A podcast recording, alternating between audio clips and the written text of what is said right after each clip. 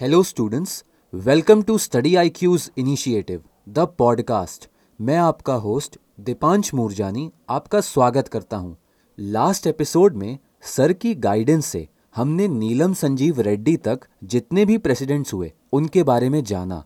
आज के एपिसोड में हम जैल सिंह के बारे में जानने की कोशिश करेंगे। सर हमारे नेक्स्ट प्रेसिडेंट ज्ञानी जैल सिंह थे। क्या आप उनके बारे में कुछ इन्फॉर्मेशन दे सकते हैं हमें? जैल सिंह को ज्ञानी जैल सिंह के नाम से भी बुलाया जाता है। वो पहले ऐसे सिख कम्युनिटी के लीडर थे जो इंडिया के प्रेसिडेंट के रूप में इलेक्ट हुए। जब 1984 में गवर्नमेंट ट्रूप्स ने पंजाब में नॉर्थ वेस्टर्न इंडियन स्टेट के लिए ऑटोनॉमी की डिमांड कर रहे मिलिटेंट्स को अप्रीहेंड का एफर्ट किया और इसी में अमृतसर के गोल्डन टेंपल को स्टॉम किया तो उस टाइम पर वो एक दर्शक बने रहे। जब वो पंद्रह साल के थे, तभी से वो शिरोमणि अकाली दल की पॉलिटिक्स में एक्टिव थे। इसी ऑर्गेनाइजेशन ने सिक्स के डिमांड्स को गवर्नमेंट ऑफिशियल्स तक पहुँचाया। उसके पहले उन्होंने ब्रिटिश रूल के अगेंस्ट इंडियन नेशनल कांग्रेस को ज्वाइन किया था। उनके स्क्रप्चर्स की और स्कॉलरली मास्टरी की वजह से उन्हें ज्ञानी, यानी कि एक लर्नेड मैन के लिए एक नाम अर्न किया।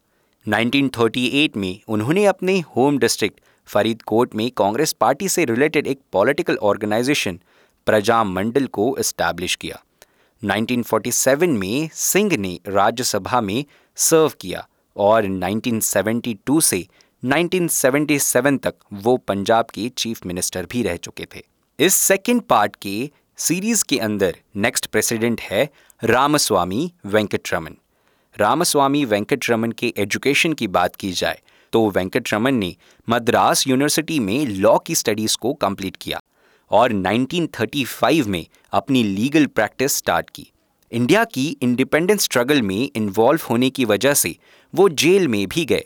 उन्होंने इंडिया का कॉन्स्टिट्यूशन का ड्राफ्ट रेडी करने में बहुत हेल्प की। वेंकटरमन को 1950 में इंडियन नेशनल कांग्रेस पार्टी के मेंबर के रूप में इंडिपेंडेंट इंडिया की प्रोविंशियल पार्लियामेंट के लिए इलेक्ट किया गया। वो 1952 से लेकर 1957 तक लोकसभा के मेंबर बने रहे। और फिर 1957 टू 1967 तक मद्रास स्टेट के इंडस्ट्री और लेबर मिनिस्टर बने। उन्होंने 1984 से लेकर 1987 में इंडिया के वाइस प्रेसिडेंट के रूप में भी काम किया। और फाइनली जुलाई 1987 में उन्हें प्रेसिडेंट की पोस्ट के लिए इलेक्ट किया गया। इस सीरीज़ में नेक्स्ट प्रेसिडेंट है शंकर दयाल शर्मा। शंकर दयाल शर्मा ने 1940 में लखनऊ से अपनी लीगल प्रैक्टिस स्टार्ट की और कुछ टाइम बाद उन्होंने इंडियन नेशनल कांग्रेस को ज्वाइन किया।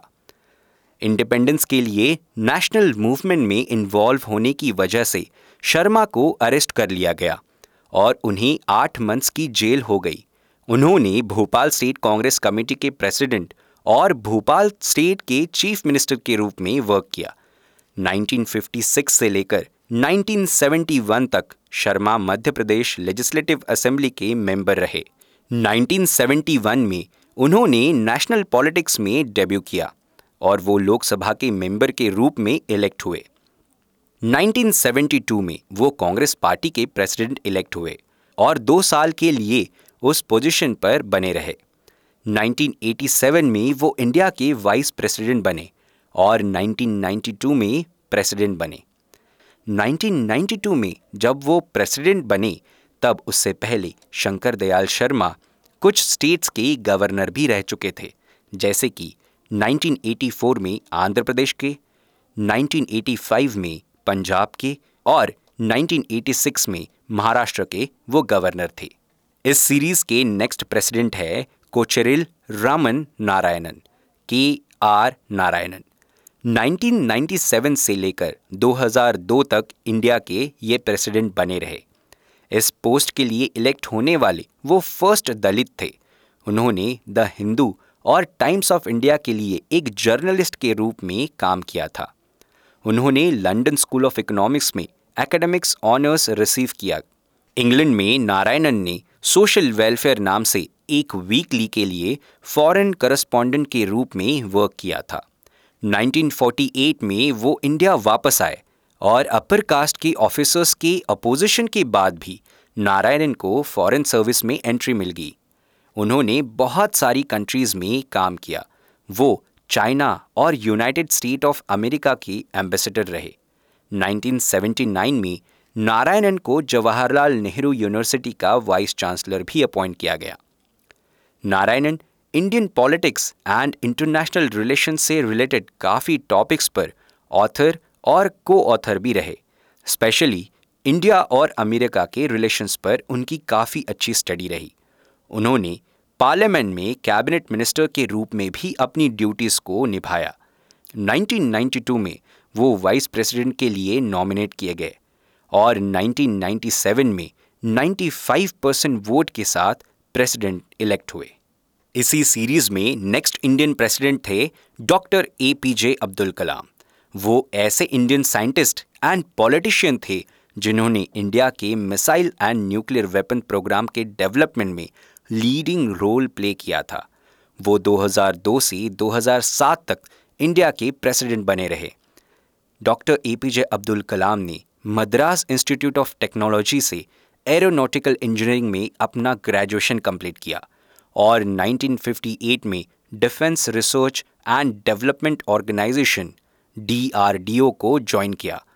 1969 में उन्होंने इंडियन स्पेस रिसर्च ऑर्गेनाइजेशन में मूव किया। जहाँ वो एस एल वी थ्री के प्रोजेक्ट डायरेक्टर थे। स्टूडेंट्स को हमेशा याद रखना है कि S L V three first satellite launch vehicle था, जो इंडिया में डिज़ाइन एंड प्रोड्यूस किया गया था। 1982 में डीआरडीओ में रीजॉइनिंग के बाद कलाम ने उस प्रोग्राम की प्लानिंग की, जिससे सक्सेसफुल मिसाइल को प्रोड्यूस किया जाएगा। इसीलिए उन्हें मिसाइल मैन की पदवी भी दी गई। मिसाइल सिस्टम अग्नि को 1989 में लॉन्च किया गया, जो इंडिया की first intermediate range ballistic missile थी, जिसमें एस एल वी थ्री के एस्पेक्ट्स इनकॉर्पोरेट किए गए। 1992 से 1997 तक कलाम डिफेंस मिनिस्टर के साइंटिफिक एडवाइज़र भी रहे, और बाद में उन्हें कैबिनेट मिनिस्टर के पोस्ट के साथ साथ गवर्नमेंट की प्रिंसिपल साइंटिफिक एडवाइज़र के रूप में भी एक्सेप्ट किया गया। कंट्री के न्यूक्लियर वेपन्स टेस्ट ने कलाम को एक नेशनल हीरो के रूप में इस्टेब्लिश किया। 1998 में कलाम ने टेक्नोलॉजी विजन 2020 को एक कंट्री वाइड मिशन बनाया, जिससे 20 साल में इंडिया को लेस डेवलप से एक डेवलप्ड सोसाइटी में तब्दील करने की बात की गई। इस प्लान में एग्रीकल्चरल प्रोडक्टिविटी को इंक्रीज करने के लिए और इकोनॉमिक ग्रोथ के लिए टेक्नोलॉजी के यूज़ को एम्फोसाइज किया गया। इसी प्लान में हेल्थ केयर एंड एजुकेशन के ग्रोथ की भी बात की गई। 2002 में इंडिया के नेशनल डेमोक्रेटिक अलायंस यानी एनडीए ने कलाम को प्रेसिडेंट घोषित किया। कलाम इंडिया के इलेवेंथ प्रेसिडेंट बने। नेक्स्ट प्रेसिडेंट आते हैं श्रीमती प्रतिभा पाटिल। प्रतिभा पाटिल एक इंडियन लॉयर एंड पॉलिटिशियन थे। और वो इंडिया की प्रेसिडेंट बनने वाली फ़र्स्ट महिला थी। वो इंडियन नेशनल कांग्रेस की मेंबर भी थी और 1962 में उन्हें पॉलिटिक्स में एंट्री की, जब वो महाराष्ट्र लेजिस्लेटिव असेंबली की मेंबर बनी। उनके पास public health and social welfare का पोर्टफोलियो था। 1985 में उनकी राज्यसभा में एंट्री हुई और 1986 से 1988 तक उन्हें राज्यसभा के डेप्यूटी चेयरमैन की ड्यूटीज़ को परफॉर्म करने की रिस्पॉन्सिबिलिटी दी गई। प्रतिभा पाटिल 1991 में अमरावती सीट से लोकसभा की मेंबर बन गई। 2004 में वो राजस्थान की गवर्नर अपॉइंट की गई। एंड फाइनली 2007 में प्रतिभा पाटिल इंडिया की पहली महिला प्रेसिडेंट बनी। इसी सीरीज़ में नेक्स्ट प्रेसिडेंट है प्रणव मुखर्जी, जिनको प्यार से बहुत पॉलिटिशियंस भी प्रणव दा करके बुलाते हैं। प्रणब मुखर्जी ने 2012 से लेकर 2017 तक इंडिया के प्रेसिडेंट के रूप में सर्व किया। वो काफ़ी टाइम तक इंडियन नेशनल कांग्रेस से जुड़े रहे। प्रणब मुखर्जी ने पहली बार 1969 में राज्यसभा की सीट को सिक्योर किया। जब वो राज्यसभा मेंबर बने तो वो बंगला कांग्रेस के मेंबर थे और फिर कुछ टाइम बाद ही बंगला कांग्रेस कांग्रेस पार्टी में मर्ज हो गई। प्रणब मुखर्जी एक बंगाली मंथली पीरियोडिकल के एडिटर भी थे।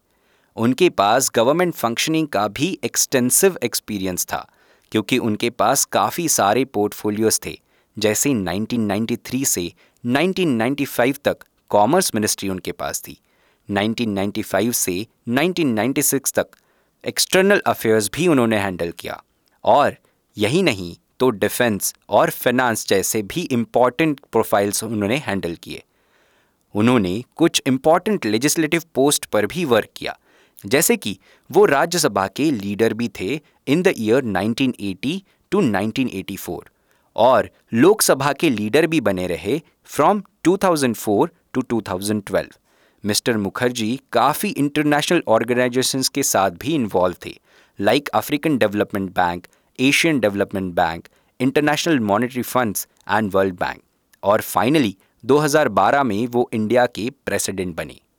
नेक्स्ट इंपॉर्टेंट प्रेसिडेंट है रामनाथ कोविंद जी। रामनाथ कोविंद ने 2017 से लेकर 2022 तक इंडिया के प्रेसिडेंट के रूप में अपनी ड्यूटीज़ और सर्विस प्रोवाइड की, जो के आर नारायणन के बाद सेकंड दलित कम्युनिटी से इंडियन प्रेसिडेंट बने। रामनाथ कोविंद जी लॉ की प्रैक्टिस करते हुए, रामनाथ कोविंद जी ने Delhi free legal aid society में वर्क किया और अखिल भारतीय कोली समाज के जनरल सेक्रेटरी के रूप में भी अपनी ड्यूटीज़ को परफॉर्म किया। अखिल भारतीय कोली समाज एक ऐसा ऑर्गेनाइजेशन था जो कोली कम्युनिटी के लिए वर्क करता था।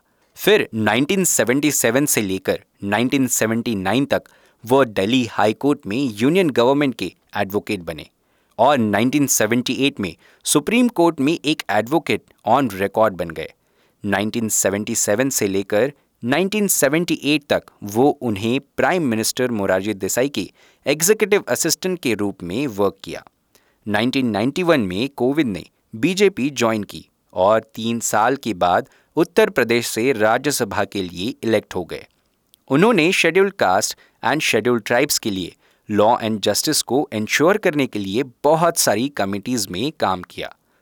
रामनाथ कोविंद जी 2002 में यूनाइटेड नेशंस में गए इंडियन डेलीगेशन का भी पार्ट रहे। 2015 में कोविंद को बिहार स्टेट का गवर्नर भी अपॉइंट किया गया था। और जुलाई 2017 में कोविंद जी ने इंडिया के 14 प्रेसिडेंट के रूप में ओथ ली। इस श्रृंखला में सबसे लेटेस्ट और अभी के करंट प्रेसिडेंट है द्रौपदी मुर्मू जी। द्रौपदी मुर्मू जी ने ट्वेंटी फिफ्थ जुलाई 2022 को इंडिया के फिफ्टींथ प्रेसिडेंट के रूप में ओथ ली। प्रेसिडेंट पोस्ट की oath chief justice N V Raman ने एडमिनिस्टर कराई। द्रौपदी मुर्मू जी भारतीय जनता पार्टी की लीडरशिप में नेशनल डेमोक्रेटिक अलायंस एनडीए के नॉमिनी थे और उन्होंने उनके प्रतिद्वंदी former finance minister Yashwant Sinha को डिफीट किया। द्रौपदी मुर्मू जी प्रेसिडेंशियल पोस्ट के लिए नॉमिनी बनने से पहले, वो झारखंड के गवर्नर और ओडिशा गवर्नमेंट में भी मिनिस्टर रह चुके थे। Sir thank you for your explanations dear listeners आज के पॉडकास्ट को हम यहीं पर कंक्लूड करते हैं। नेक्स्ट एपिसोड में एक नए टॉपिक के साथ हम फिर से आपसे कनेक्ट करेंगे। तब तक आप स्टडी आईक्यू के साथ बने रहिए and keep studying dear listeners आप द पॉडकास्ट के सभी एपिसोड्स को सिर्फ़ यूट्यूब पर ही नहीं, बल्कि ऑडियो स्ट्रीमिंग प्लेटफॉर्म्स पर भी सुन सकते हैं, जैसे Spotify Hubhopper Google podcast Apple podcast Kuku F M etcetera links को कमेंट सेक्शन में पिन किया गया है। Thank you